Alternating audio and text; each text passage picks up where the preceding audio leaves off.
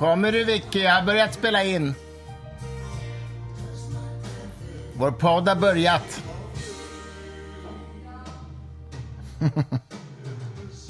Får lyssna. Jag hör inte vad du säger. Jag njuter av David Bowies live-version här av Word on a Wing, som är en av de vackraste Bowie-sångerna jag vet, från hans Station to Station-album som kom 1976. Men det här är alltså en live-version som jag tror är från början av 2000-talet faktiskt, den här live-inspelningen. Men sången, alltså I love it. Nu kom Victoria här till poddstudion och jag sänker lite.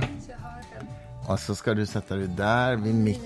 Ja, örhängen. Det tänkte jag inte på. Du har örhängen. Det har ju du med. Jag har inga örhängen. Det har du visst. Jag har, jo, ett örhänge. Jag har inga örhängen. Ja, men det är faktiskt bara ett örhänge. Aha, det kanske inte kallas örhänge då. Vad säger... det kallas det inte man... örhängen i alla fall. Vad örhänge. Sa jag? Vad heter det bestämt? Singularis och pluralis. Örhäng. Ett örhänge, flera örhängen. Ska vi ha ordkunskap här nu i podden? Som du brukar ha med mig, eftersom jag då tydligen inte kan svenska ordentligt innan jag träffade dig. Eftersom jag är som den, flickan som växte upp i skogen med vargarna och sen släpps ut i civilisationen. Nästan. Innan jag träffade dig så var jag pratade inte jättemycket med människor om sånt som jag var intresserad utav. Nej. Så när jag träffade dig, då var det nästan första gången som jag kunde veckla ut. Det är som Kaspar Hauser liksom, som kom ut ur. Kaspar Hauser, det måste vi googla sen. Inget smickrande, visst är det inte det? Nej, men han växte upp liksom utan kontakt med människor överhuvudtaget. Kom ut i världen och var ju så här totalt. Det är lite grann som, vad heter den, Welcome Mr. Chance. Han som blir president i USA, men som ju var trädgårds...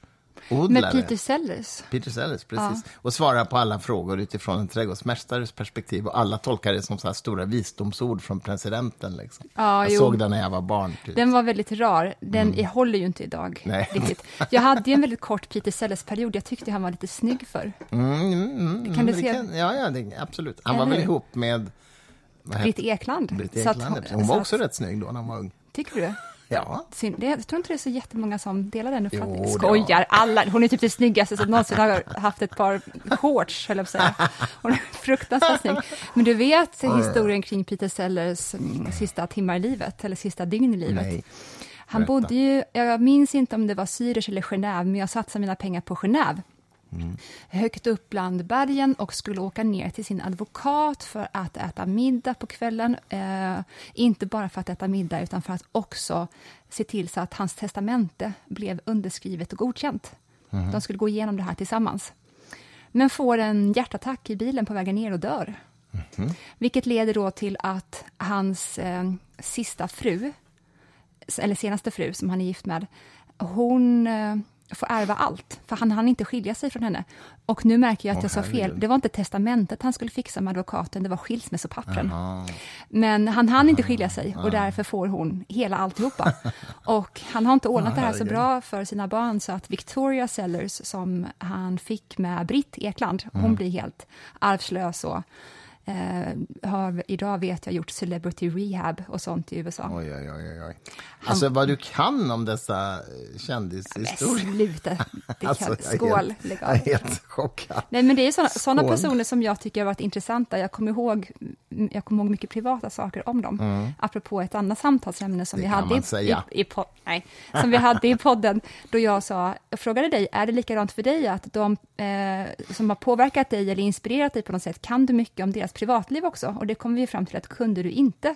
Medan jag kan väldigt mycket om mina idoler som människor också. Nej, men det är en bra poäng. Alltså jag tar min största musikaliska förebild David Bowie. Jag vet ju en del om hans privatliv, men inte jättemycket. Jag menar, jag vet ju att han har en son i sitt första äktenskap, och han har en dotter nu med Iman heter hon väl. Inte Imam, nej precis, Iman. Som nu är typ 20 år eller sånt där. Och sådär. Men jag menar, nej, jag vet ju inte jättemycket mer än så. Jag hade ju, om jag hade varit du, hade jag ju för 1000 år sedan googlat på David Bowie och Girlfriends. Och sen hade jag bildgooglat Google sönder och samman tills Google gick sönder. Men du, vi måste ju bara säga till våra lyssnare att det är faktiskt midsommarafton idag. Mm. Vi kommer ju publicera det här på söndag, 2 dagar efter midsommarafton. Men vi spelar in det på eftermiddagen på midsommarafton. Ja. Och snart har vi 2 av våra nära vänner över på midsommaraftons middag, eller vad man ska säga. Supermysigt. Bilder kommer tas. Vi kommer vara hemma helt enkelt, och det är ju värmebölja och väldigt skönt, så vi kommer sitta på vår balkong och äta gott. Men du, det här har varit en ganska jobbig månad tycker jag, juni. Jag måste ändå bara få liksom yttra mig om detta lite grann. Jo, därför att det här är alltså... Sen du och jag började föra statistik över våra blixtschackpartier så är ju det här min sämsta månad hittills sedan 3 år tillbaka. Mm. Du har hittills, 77% av alla våra partier den här månaden har du vunnit. Mm. 77%! Alltså jag är van att ligga lite under 50% förvisso. Det har varit så här 51, 49, det har till och med varit uppe någon gång på 60 kanske eller något sånt där. Men nu har du vunnit 77%.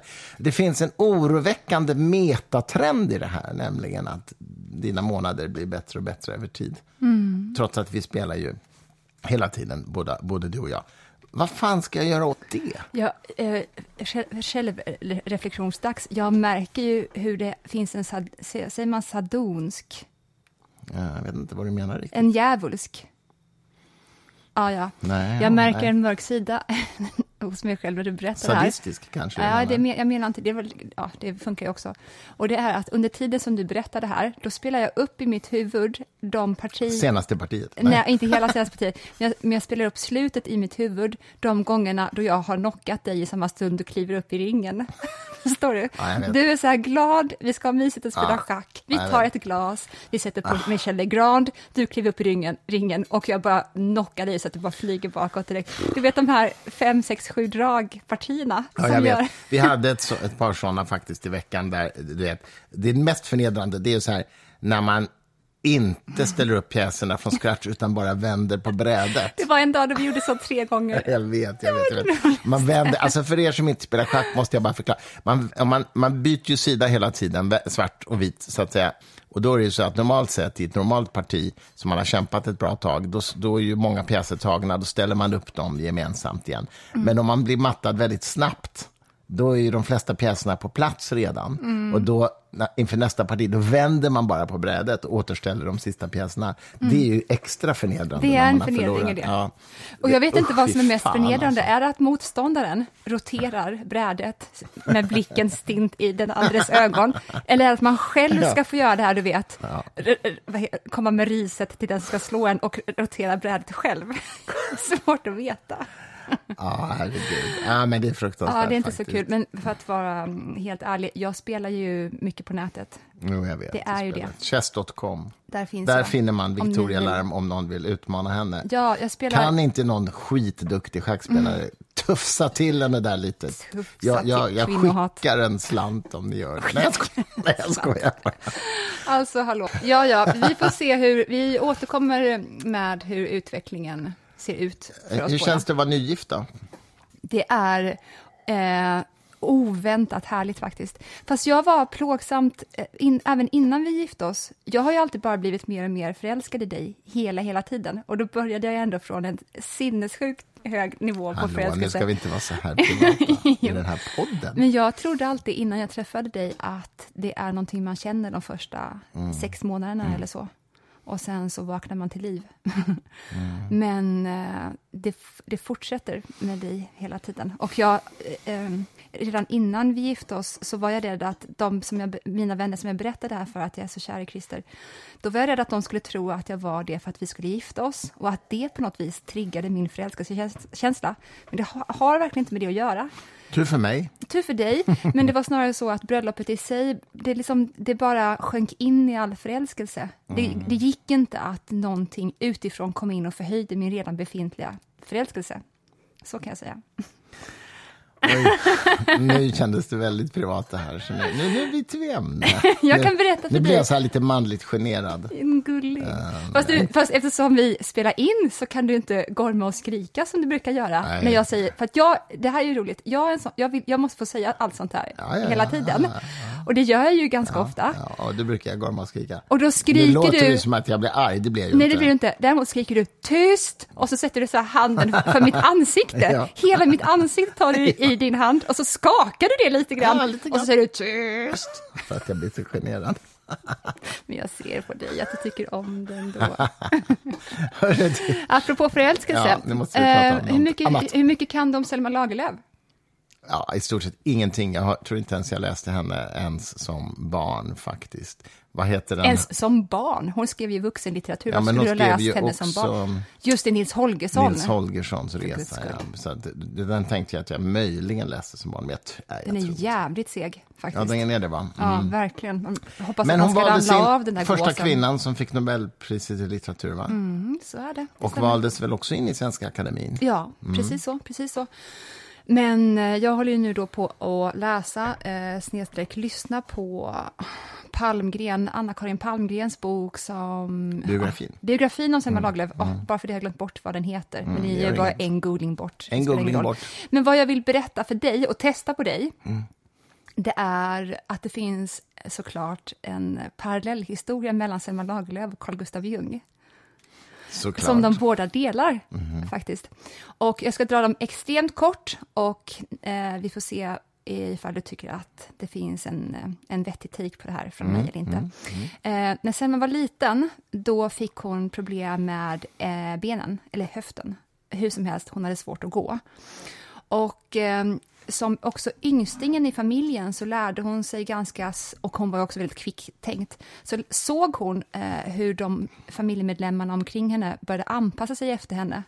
Och hon blev genast mer omhuldrad. Och den här lilla sjuklingen. Omhuldad. Men du ser, det är sånt här. Ja, det är tur att jag kan korrigera. Omhuldad, inte omhuldrad. Nej. Det här är en skada av att komma från Småland. För att eftersom vi inte kan uttala R. När vi då rör oss utanför. Då klämmer in ett R lite här och där. Hipp som happ. Och hoppas att det ska vara så. Stämma. Men vi tänker, det viktiga är att det kommer med ett R. Så att ni hör att vi kan säga det. Vi sprayar ner vårt språk med R. Gud vad roligt. Ja. Nåväl. Var omhuldad. Och alla, hon märkte också att de tycker så synd om mig. Och det öppnar vägen till deras hjärta. De är så här, titta den här lilla som bara haltar runt. Och det är ju jävligt gulligt egentligen. Alltså barn som haltar är ju ganska sött. Hur som helst då så insåg hon någonstans själv att fast det är inte rimligt att fortsätta så här. Jag har ju inte ont i benet längre. Nej. Inte så här ont i alla fall. Då var det nämligen så här att samtidigt som hon haltade på i Värmland så la ett skepp till, jag tror det var någonstans på västkusten i Sverige. Och då skrevs det i tidningarna om att det här skeppet ombord hade en paradisfågel. Och att den här fågeln kom från paradiset. Jag ryser utav det, eller hur? Tänker man på den tiden trodde att det var så, att paradiset fanns någonstans. Och att nu hade man fångat en fågel därifrån. För att man kunde inte förstå hur en fågel på jorden skulle se ut på det här sättet och ha de här egenskaperna. Och det sades också att den här fågeln kunde flyga hur långt som helst och aldrig behöva landa. I alla fall. Selma och hennes familj tar sitt pick och pack, kör häst och vagn iväg till västkusten någonstans för att titta på den här paradisfågeln. Och man gick alltså ur huset för att göra det här. När de kommer fram till hamnen då så är det ju en enorm skock människor utanför det här skeppet som då redan har lagt till på kajen. Och Selma som då också är extremt rastlös orkar inte vänta på att få var en i ledet och kliva ombord. För att man skulle bli då ombordtagen i grupper och få titta på den. Och sen skulle de vallas bort och så skulle nästa grupp komma. Så Selma som då är liten och rask smiter upp på det här skeppet. Hon sticker från sina föräldrar. Är det här en sann historia? Det här är en sann historia. Ta sig ombord själv. Där en sjöman upptäcker henne och säger, men lilla du, vad gör du här? För att hon är ju utanför någon grupp då. Och då säger hon här, jag vill se paradisfågeln. Och den här mannen tar ner henne och visar henne då den här fågeln i bur. Och det är alltså en stor upplevelse. För att det är inte... Vad är det för fågel då? Påfågel kanske? Nej, det var det inte. För det kanske man inte hade sett. Ja, nej, men den var liten.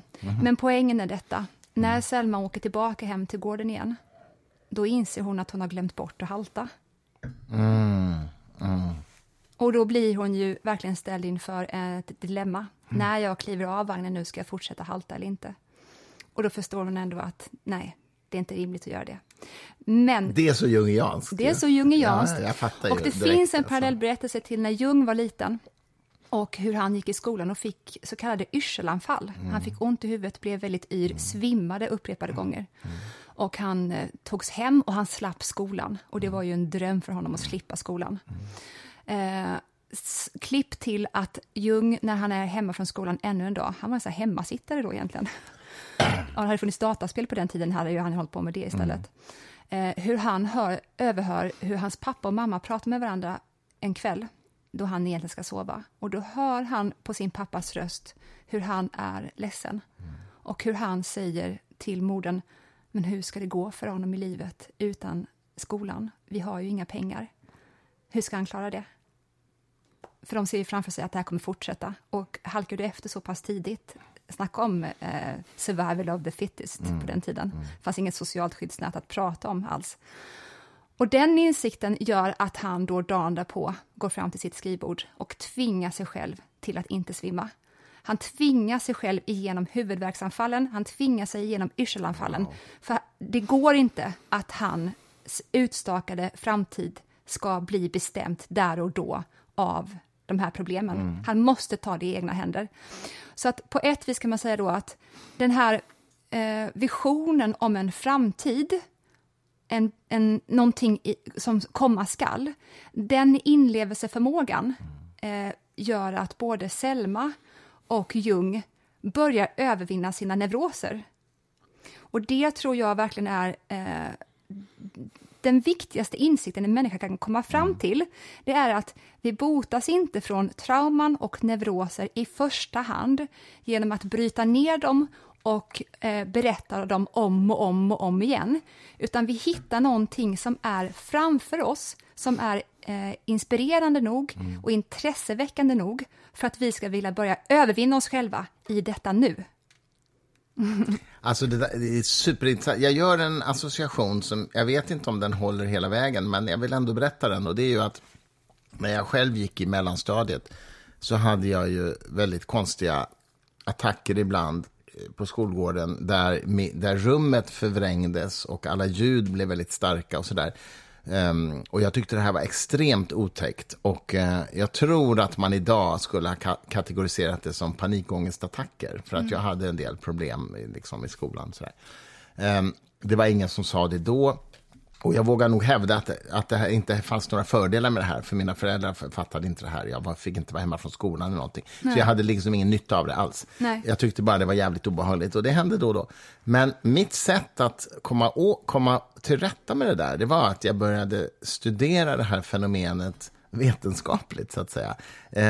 Jag insåg ju att alla ljud blev väldigt starka när jag hade de här anfallen. Och då började jag jämföra, hur låter det om jag släpper en liten sten på marken när jag har ett sånt här anfall jämfört med när jag inte har det. Och så började jag liksom med någon slags vetenskaplig metod i någon mening började studera det här fenomenet. Och det i sig gav mig naturligtvis inga djupa insikter, men det tog bort rädslan lite grann. Jag började liksom titta på det som ett fenomen istället för att låta mig behärskas av den här attacken. Och då försvann det. Så jag har inte haft några panikångestattacker någonsin i vuxen ålder. Nej. Det är inte riktigt en analogi, men det är ändå liksom, finns någon slags parallell. Det är på samma släktträd utav insikter ändå. Och vad jag tror att du gör där också, det är ju att du hittar en plattform under dig själv genom det här metaperspektivet som gör att du inte är totalt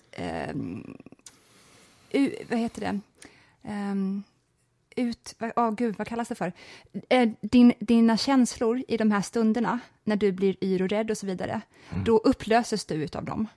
Men om du kan då få det här perspektivet utifrån, vilket då är det vetenskapliga, det vill säga att du förflyttar dig till det vetenskapliga, då klyver du dig själv i det ögonblicket, eller hur? Ja, just det, jag betraktar utifrån. Och därmed står du på två ben plötsligt. Och då när det ena benet rasar eller viker sig, då har du det andra kvar. Ja, och man kan använda vetenskapen till två ben. Man kan använda psykologin, att man då betraktar sig själv utifrån. Men båda de här två exemplen med psykologi eller vetenskap, vad de båda ändå gör är en klyvning. Och den kan ju vara själva räddningen. Mm.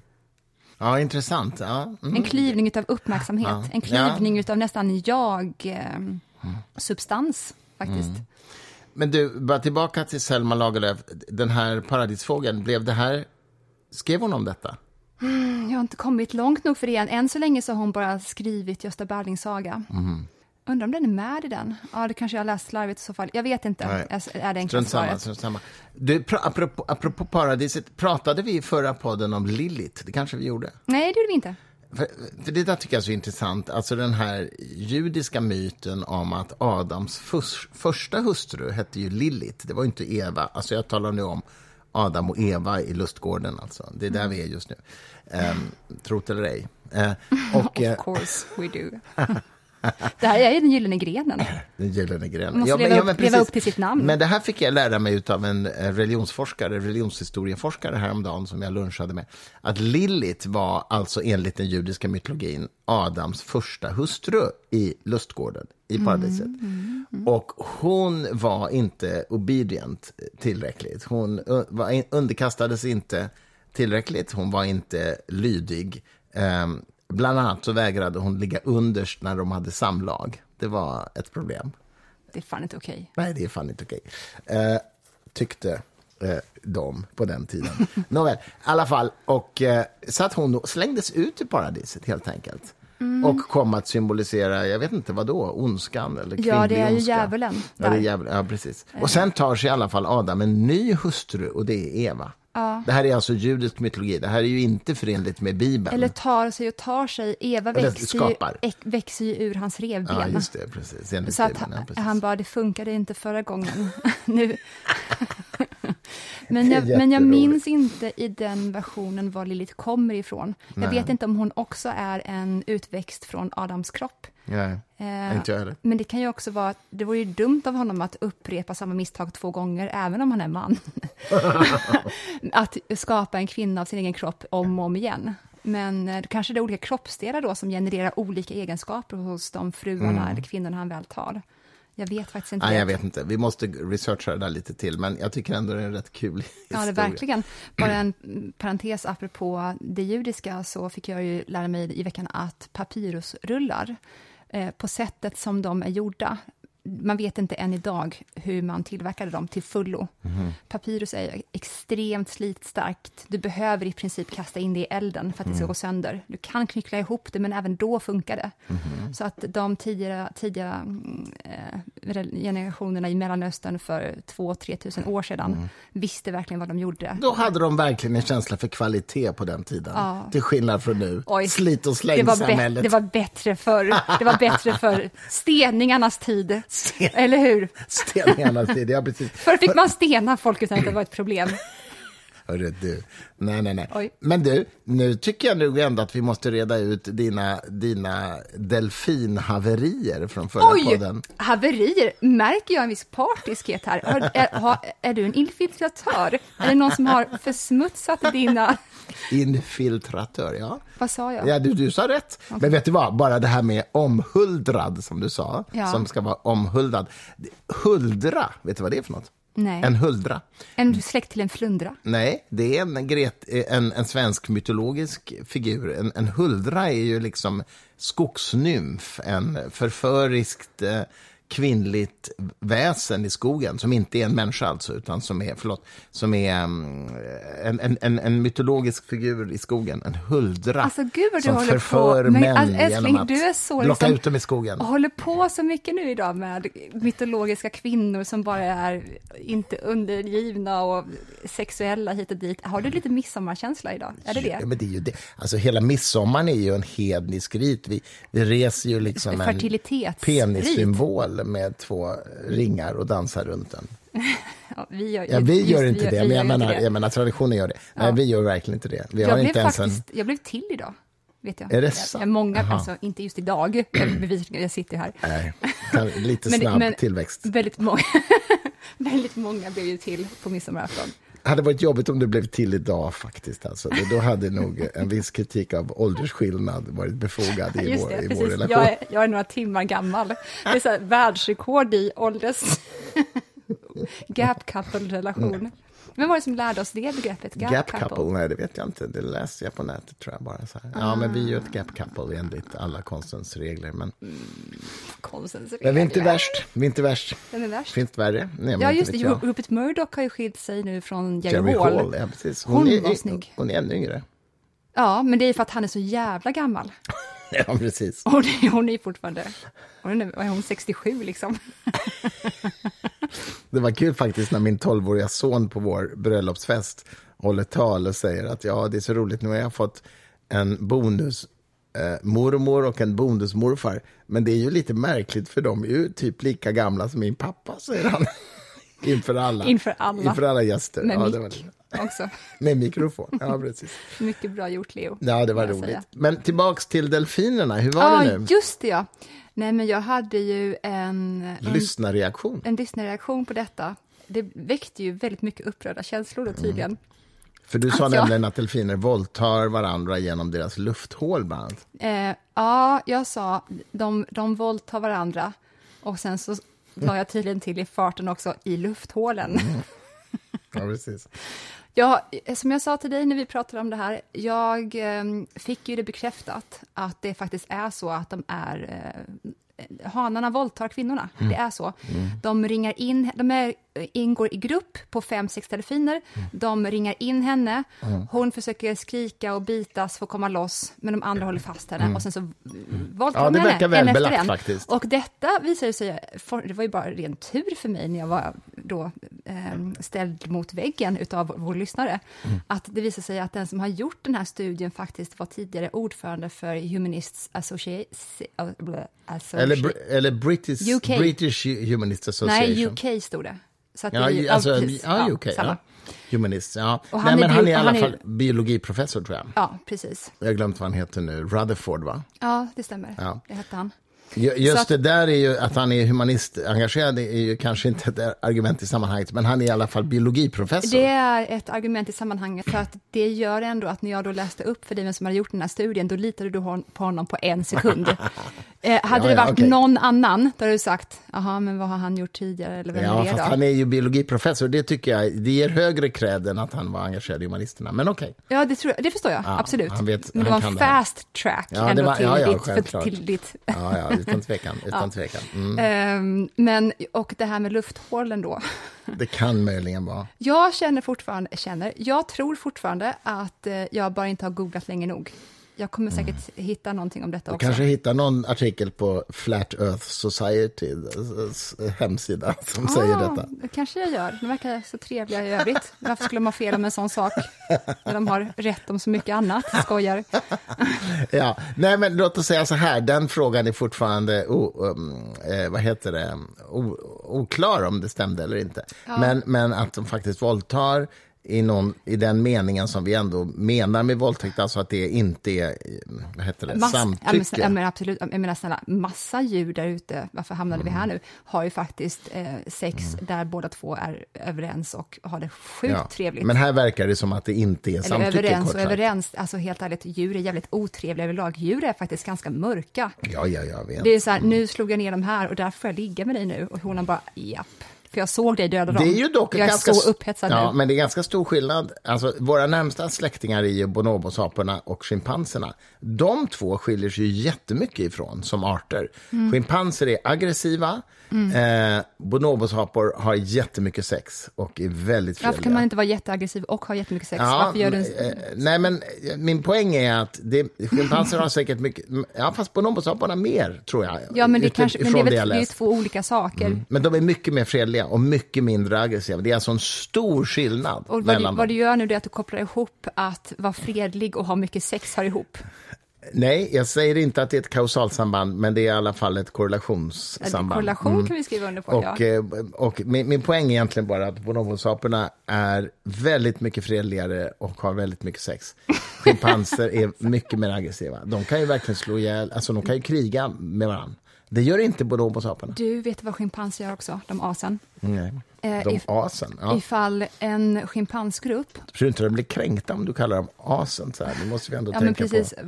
Berätta kanske inte blir kanslad härifrån Schimpansförbundet. Oj, Schimpansförbundet. Ifall någon av schimpanserna i gruppen blivit bortförd av en annan schimpansgrupp, då har ju den varit med om hemska saker. Säg att den lyckas fly. Då springer den såklart hem igen till sin familj och grupp. Vad tror du de gör med den då? Sliter sönder den. Jaha, nej fy fan alltså. För de bara, du har varit borta hos fiendeterritorier nu. Vi vet inte någonting om dig längre. Det här måste vi typ bara förinta. Du är en av dem nu. Alltså du vet, det här är ett sånt... Jag måste säga en sak som verkligen inte ska skämtas om. För att det här är en del av vår samtid. Men det är så fruktansvärt hur människors uteslutningsmekanismer, hur starka de är. Jag tänker på de här yazidierna som ju är en egen religion i muslimska kontexter som inte anses vara muslimer och som ju IS under IS så att säga storhetstid 2014-2015 där mördade, våldtog och du vet, gjorde släktslavar av. Väldigt många yazidiska kvinnor har ju fått barn med IS anhängare på grund av det. Och den yazidiska kulturen nu som är i de fall där de är helt befriade så att säga och lever utan hot. De säger ju så här: okej, kvinnorna är välkomna tillbaka, men de får inte ta med sig sina barn. Därför att det är bödlarnas barn. De här barnen är besmittade. De här barnen är skorpioner som kommer hugga oss när de växer upp. Därför att de är besmittade med så att säga IS-ideologi. De består utav dem. Ja. Och det är ju ett slags... och det kommer ta sig uttryck ibland oss och spränga vår grupp inifrån. Ja, exakt. Och det som är så intressant med det här, att det här nu gör jag en analogi som somliga säkert kommer reagera på. Men det här är ju blodsbandstänk i samma klass som när man tänker liksom europeiska kungligheter ska gifta sig med varandra för att de har blått blod. Liksom det här idén om att man har ett gemensamt blod, vilket ju är en rent mytologisk idé. Men de här tänker på det sättet också. Att de är besmittade blodsmässigt. Nej, vet du, jag har aldrig tänkt så. Vet du vad jag har tänkt, märker jag nu? Jag har tänkt att det har funnits en... infantil och primitiv aning om vad gener är för någonting. Och att eftersom vi vet hur mycket gener ändå påverkar oss, till exempel så är det ju så att de barnen som läser mycket även sen i vuxen ålder, då är det generna som mynnar ut till den läsaktiviteten. Ja. Det spelar ingen roll hur mycket föräldrar bara mular sina barn med böcker. Det är generna. Och jag har alltid trott att de här som gör det här hemska har ändå haft någon aning om att nu är de generna ibland oss. Och vi kan inte, eftersom de alltid varit säkra också på att gifta sig med kusiner hit och dit om och om igen. Vi kan inte ha så, från fiendegruppen som kommer ta sig uttryck här. Så att att skulle ha med blod att göra vet jag inte om de... Nej, men jag förstår din poäng. Man kan se blodet möjligen som en metafor då för generna. Självklart. Men det är fortfarande så att du kanske är mer genetiskt orienterad än vad jag är. Men jag tror inte att en sinnessjuk ideologi som Islamiska staten drev sitter i generna. Som om jag... Nej, men det tror inte jag heller. Jag förstår det. Men min poäng är bara att jag tror att i det här fallet är det ju 100% obefogat. De här barnen borde ju accepteras. Men självklart! Ja. Det är bara det att vi är inte helt kanske i synk om vad är den oartikulerade rädslan hos de här männen som utesluter barnen. Vad består den rädslan av? Och det är nog samma som när det gäller europeiska kungahus, att man vill gifta sina barn med andra kungahus. Det är ju samma oartikulerade rädsla. Nej, det håller jag inte med om överhuvudtaget. Därför att vad de här kungahusen höll på med under... Okej, det är maktspel förstås. Ja, okay, det är schack. Ja, jag köper det. Det är schack. Ja, precis. Det har du faktiskt rätt i. Ja, jag backar från det. Det har du rätt i. Det är ju ren makt. Det är ju politik. Ja, men jag köper det, verkligen.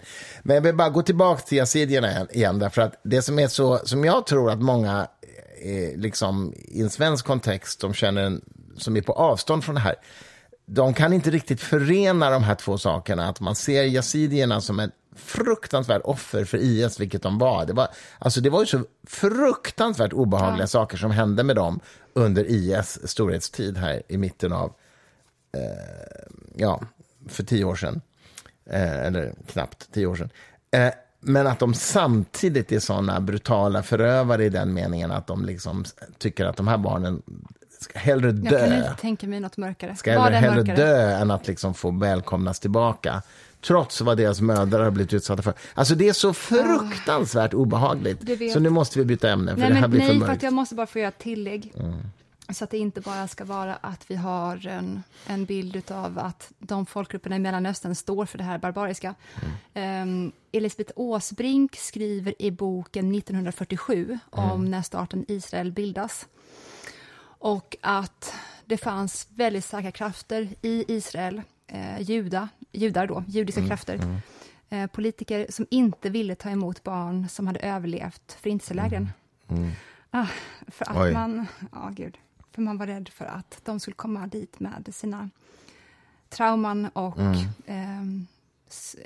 göra den här starten då, att den kom på snedden. Jag kan inte tänka mig något värre än att... Nej, det är så hemskt. Det är verkligen så hemskt.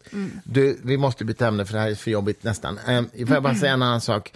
Vi håller ju båda på nu och läser en av dina favoritförfattare, Iain McGilchrist. Vad jobbigt om du bara, Ayn Rand. Ayn Rand, nej. Skojar, nej. Det är hon inte. Jag är inte Annie Lööf. Nej. Till och med Annie Lööf har ju tagit avstånd från detta. Har hon det? Men det är för att någon PR-människa har sagt det till henne. Ja, hon förstår ju inte varför hon behövde göra det. Hon bara, okej. Ayn Rand är ett sånt skämt. Alltså. Låtsasfilosof, empatistörd låtsasfilosof liksom. Ja, absolut. Fast så om man läser om hennes bakgrund så blir man ju lite mjukare mot henne. Möjligen. Men alltså, det jag inte kan begripa är hur det kan finnas en massa prepubertala nyliberaler runt om i Sverige som tycker att hon är supercool. Tove Livendal är en av dem som sa i en intervju för bara i alla fall inom två år sedan så sa hon jag är alldeles nyfrälst, jag är nykär. Då har hon läst om och världen själv det. Herregud. Nej, men jag har ju hängt på Timbro i några seminarier och sådär, och där springer det ju runt i korridorerna en del Ayn Rand sektföljare alltså. Herregud. Och de finns där ute. Face the fucking truth någon gång. Jag tycker det är generande faktiskt. Oj, nu kommer jag få kritik, känner jag, här i podden. Men vi älskar det. Eller hur? Vi öppnar bröstet för det. Absolut, men vi läser Iain McGilchrist i alla fall. Brittisk... Han stavar Iain på ett jättemuppigt sätt. Iain kanske ska uttalas. Ja, just det, McGilchrist. Han är ju eventuellt... Skotte, eller? Han bor ju såklart då i någon så här borgliknande godsslott på Isle of Skye, som är en fantastisk ö i typ skotska skärgården, något sånt. Och där sitter han i sitt enorma bibliotek och sen så går han på så här promenader och spanar ut över The Atlantic Ocean. Kanske inte Atlanten, jag vet inte. Googla själva då någon gång. Vi läser hur som helst The Matter with Things. Det. Och det är alltså en tvåvolymsutgåva, sammanlagt kanske 2000 sidor. Där han då, han ville först att boken skulle heta There is no matter. Men då visste han att jag kommer få solopsisterna på min sida. Och vad är en solopsist, älskling? En solopsist är ju en person som säger att verkligheten bara existerar i mitt eget medvetande. Allt jag upplever finns bara hos mig. Det finns inga... Alla andra människor, alla andra fenomen och objekt är skapade i mitt medvetande. Nej, jag måste rätta det där. För att det där är, jag tror inte alls på vad de säger såklart, för jag är mätt i människa. Men mitt medvetande finns inte ens. Det finns bara ett medvetande. Det finns inget mitt, det finns inget jag. Det är ett medvetande. Det är vad de tror.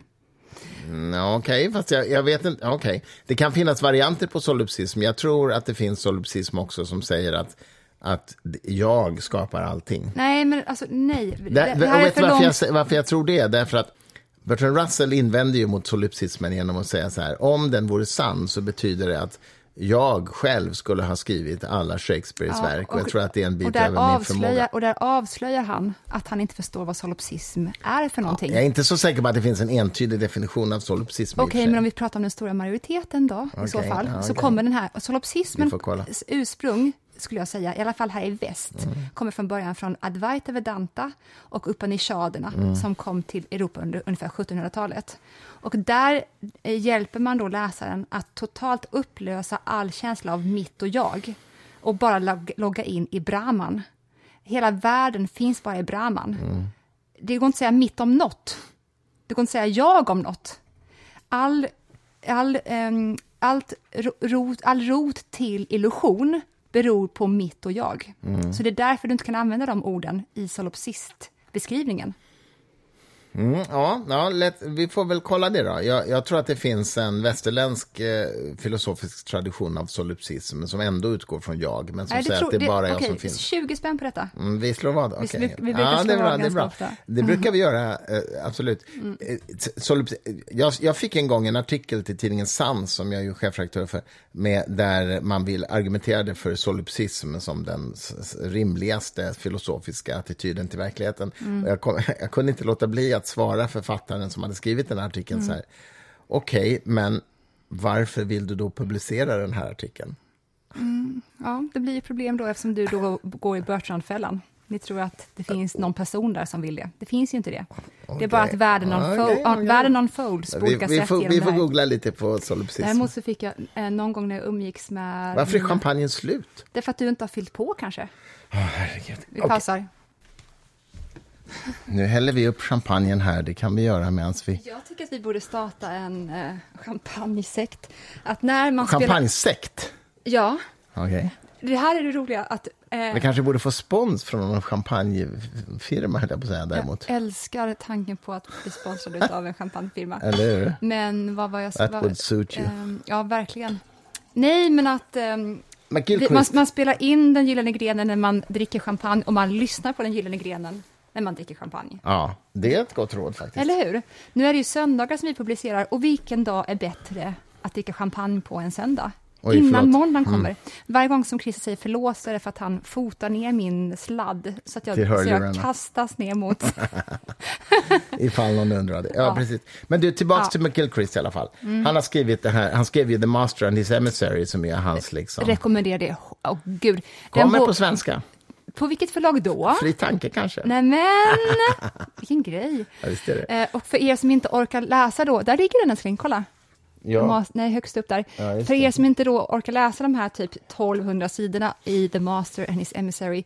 Iain är fantastisk på att lägga upp föreläsningar och samtal på sin YouTube-kanal. Man kan lyssna på honom där. Och han tillhör verkligen de som är extremt underhållande verbalt och är koncis och bred och ändå samtidigt knivskarp i sina precisioner. Ja, det får man säga. Ja. Men hans nya bok då i 2 delar.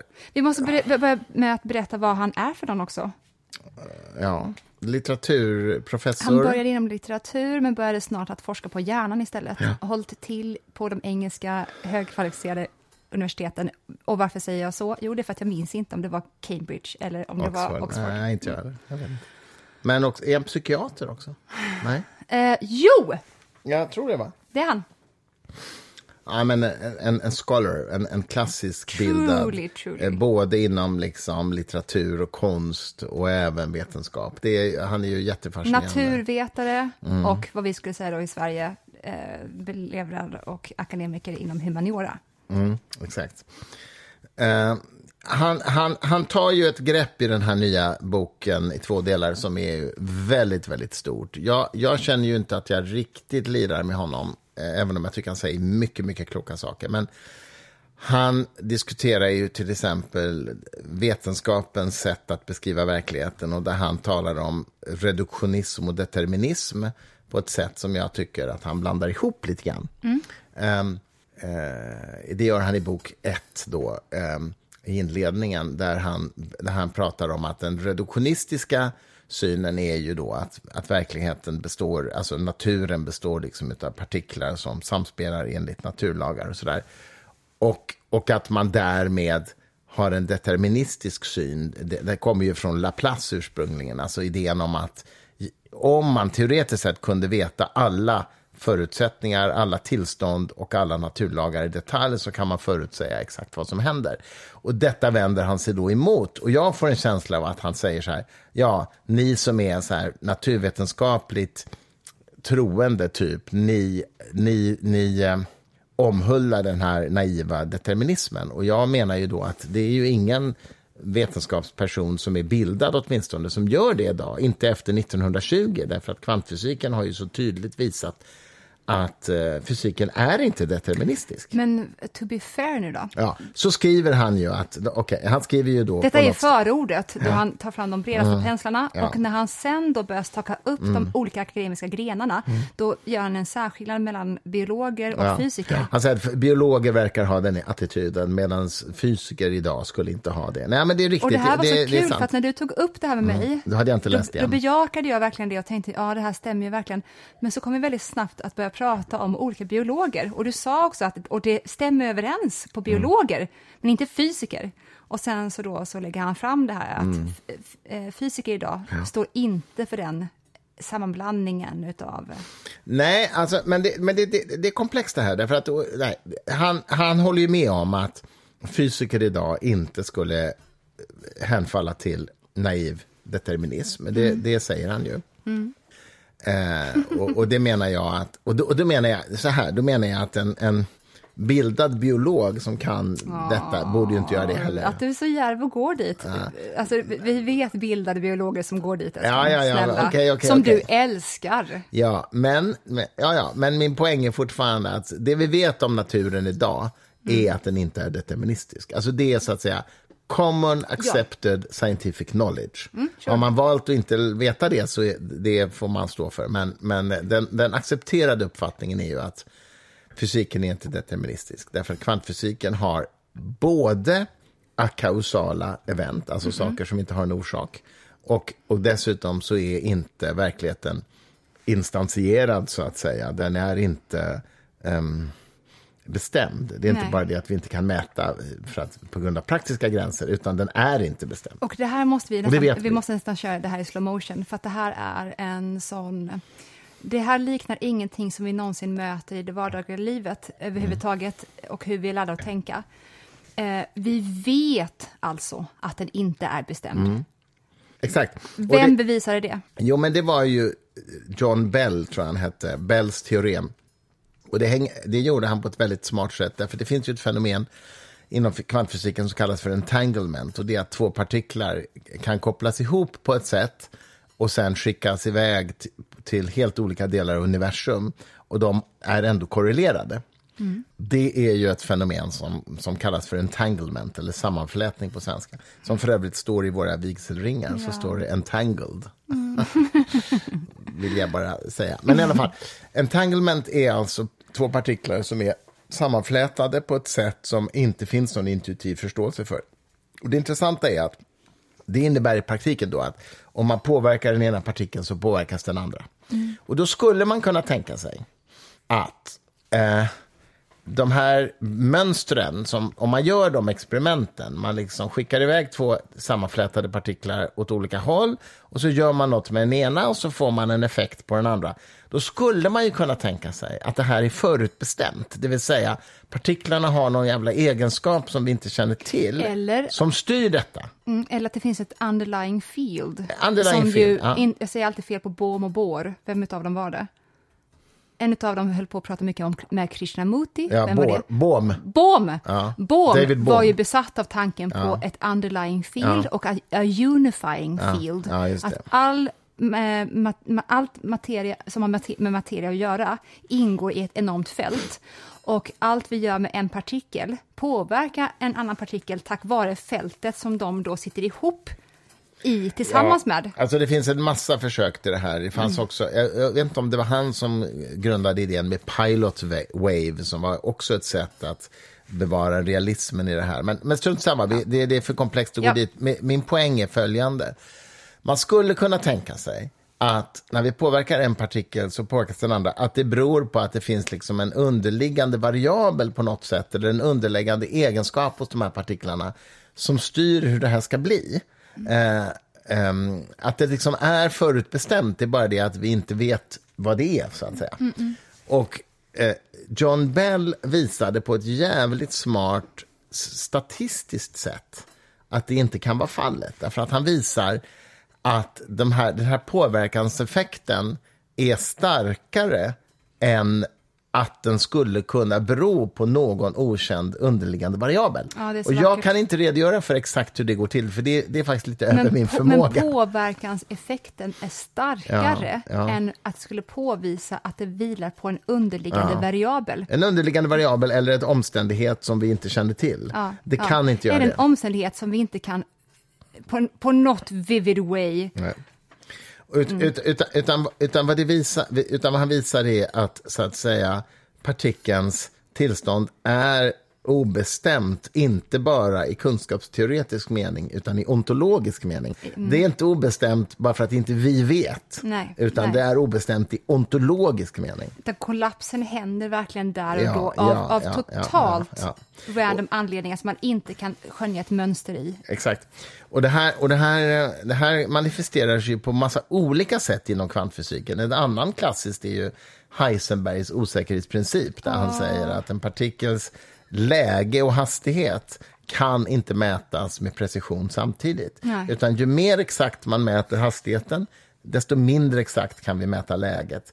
Och vice versa. Och det är inte en begränsning i vår mätapparatur. Det är alltså inte ett kunskapsteoretiskt problem, utan det är ett ontologiskt problem. Det är inte bestämt rent ontologiskt. Absolut, även ifall sen då det ska visa att mätapparaturen innebär problem för själva mätningen. Mm. Minst sagt. Men det är en annan sak. Och det är en annan sak, och det har man inte löst än. Och det måste vi komma tillbaka till, för att det är för långt att ta här och nu. På vilket sätt som mätinstrumentet påverkar utfallet.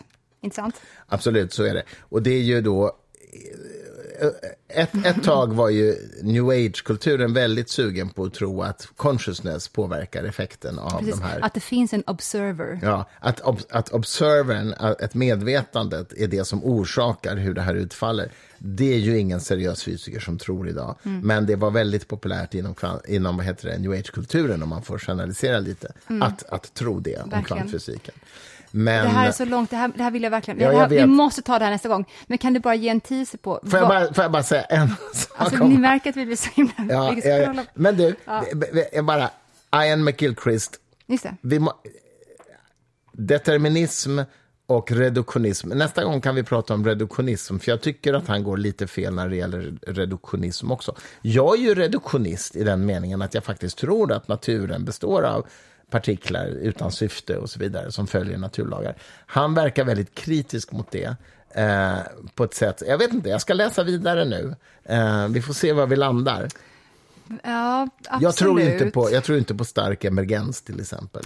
Alltså sluta slänga ut vi har hållit på så länge. Jag vill fånga upp 1 miljard saker. Vi tar det nästa gång då. Fast jag vill säga någonting mer om någonting som jag glömt bort nu. Vad var det för någonting? Får jag bara avsluta just den här sektionen med Heisenberg-skämt? Nej, det var det jag ville prata om. Ja. Stop that Heisenberg joke, Stenmark. Mm. Jag vill bara ta oss till den här ön som han stod på, som heter Helgoland. Där bor alltså Heisenberg helt ensam i en stuga. Och vad han kommer fram till då, som du beskrev nyss, med hastighet och position, sant? Mm. Hur, det kan du förklara bättre. Och det gjorde att man inte kan bestämma hastighet och position. Ju mer exakt man bestämmer det ena, desto sämre blir det andra. Och det här är ju någonting som inte fungerar med den klassiska fysiken. Nej, eller hur? Därför att det inte handlar om våra mätningar, utan det är en egenskap hos verkligheten. Ja. Så att när han då sitter på den här ön som heter Helgoland, googlar på det här, då kommer han fram till den här ekvationen som skär rakt igenom den klassiska fysiken. Nu börjar jag ana, eller skönja också, vad det är för idoler som du och jag har, älskling. För du och jag har Heisenberg och vi har Gödel också. Mm. Och vad gör alla de här personerna som vi älskar?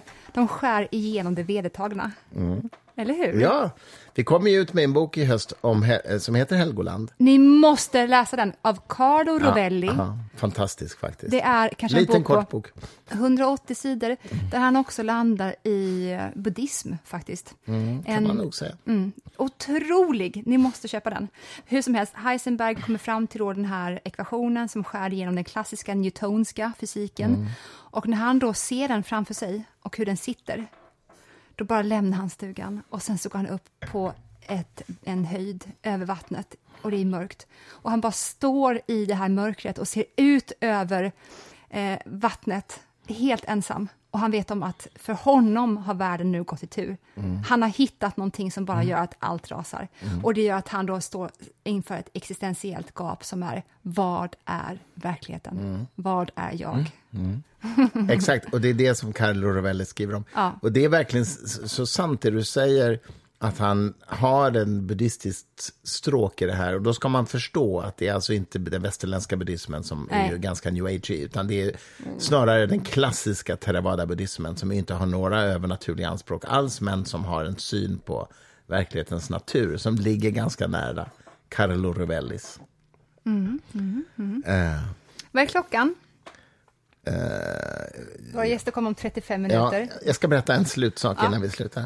Du vet vad som händer när Heisenberg, professorn, är ute och kör. Det är sånt här skämt, man vet när man ska skratta. Jag vet, det är supernördigt. Ja, det är den. Okej, jag har professor Heisenberg ute och kör bil i alla fall, en mörk natt. Apropå Heisenbergs osäkerhetsprincip. Ja. Kom ihåg nu vad jag sa, att en partikels position och hastighet, ju mer exakt man bestämmer positionen, desto mindre vet man om hastigheten. Mm. Ju mer exakt man bestämmer hastigheten, desto mindre vet man om läget. Heisenberg är ute och kör på en mörk motorväg. Plötsligt blir han stoppad av polisen. Mm. Och polisen säger, Professor Heisenberg, är ni medveten om hur fort ni körde? Nej, konstapeln, säger Heisenberg. Nej, jag har ingen aning om hur fort jag körde. Ni körde ju i 180 km i timmen, professor Heisenberg. Och då säger Heisenberg, men snälla konstapeln, nu är jag ju helt vilse. Okej, fundera på den. Det var det jag borde sagt till polisen som stannade mig för ett tag sedan, när jag körde fort. Ska vi avslöja detta? Nej, det ska vi inte. Ja, vi åkte dit för fortkörning här om veckan. Jag var en sak om det var så här rattfylla, det var det ju inte. Men det där skämtet är ju tyvärr så jävla nördigt så att man måste kunna lite om kvantfysik. Det säger ändå något om dig att det är kanske typ... Det drar du på typ vår tredje dejt. Och det är det. Är det sant? Åh, fy fan vad nördigt. Ja. Är det sant? Gjorde jag det? Du, vi var som uppja. Ja. Du vet att hela vår första dejt till typ en fjärdedel handlar om Wittgenstein. Vår första dejt? Ja. Å andra sidan så efter 1,5 timme på vår första dejt så kysste jag dig. Det här så är ju inte passande i MeToo-tider, men nu är vi gifta i alla fall. Okej, men ska vi avsluta? Gifta som att det skulle rättfärdiga då i så fall någon eventuell MeToo-situation. Som att jag gjorde henne till en ärbar kvinna efteråt. Mm. Eller det... Precis, jag var tvungen att gifta mig efter sådana. Oh my god! Nej, du vill ha spö i schack nu? Ja. Är det vi ska göra nu? Nu vill jag spö i schack. För helvete. 77% har du hittills. Jag måste ju... Fan vad vi måste spela schack för att jag ska kunna levla ut statistiken i juni alltså. Ja, och snart åker vi till Almedalen. Då det blir kul, hoppas vi ses där. Kom gärna fram till oss och prata med oss. Ja, just det. Ni som hör på oss. Att vi måste spela mycket schack och att du vi tar med schacket till Almedalen. Självklart, och du tror att många partier ska lösa ditt problem. Min bror försökte ju boosta dig igår och skriva, kom igen nu Christer, vad fan, du måste köra. Det står 2-1. Och så efter typ 2 minuter skickar jag bara 3-1. Ja, jag vet. Alltså, och han bara skickar så här gråt-emoji. Åh, herregud alltså. Det här är chockerande. Innan vi lägger på, höll jag på att säga. Skål! Skål. Vi finns på Insta. Vi har hittills 39 trogna följare där. Den gyllene grenen heter vi. Det är kul om ni vill följa oss. Jag lägger ut bilder. Mailadressen är faktiskt dgg@groundcontrol.se. Är du stolt över att du kan säga det så fort? Ja, för förra gången hade jag ju helt glömt vad vi hade. dgg@groundcontrol.se. Ni förstår att det kommer från David Bowies legendariska låt Space Oddity från 1969. Jag har glömt säga till dig att vi fått extremt många lyssnarmail som vill höra mer om Napoleon också. Mm-hmm. Jättemånga. Nu är det jag som sköter dem då, men jag kommer inte visa dem heller. Men det finns en extrem efterfrågan om Napoleon. Alltså, okay. Jag skickade ju ut till våra midsommargäster. Han var inte det! Jo, nej. Var han inte? Min lillebror, är det helt skröna? Så här är det. Han var 1,63. Det var väl ganska kort. På den tiden var medellängden i Frankrike 1,61. Mm-hmm, okay. Så engelsmännen gjorde då den här nidbilden av honom som den korta, alltså impotente mannen. Mm. Det var ju han, inte något utav dem. Bevisligen, för att han fick ju barn sent in i livet. Okay. Han fick ju barn stup i kvarten till höger och vänster. Okay. Hans sista barn fick han ju på Sankt Helena där han var fängslad. Mm. Med hushållerskan. Ja, hon döptes till Napoleona, dottern. Jag undrar vad som hände med den släkten sen. God. Om vi någonsin får en dotter ska hon heta Napoleona. Napoleona. Men det är röstläget också, tonfallet. Alltså du, allvarligt talat, kan vi sluta nu? Klockan har gått en timme. Du bara, just det, vi ska spela. Vi kör glad midsommarafton i efterhand. Midsommar. Vi ses söndag. Nästa söndag och hörs framförallt. Hej! Precis.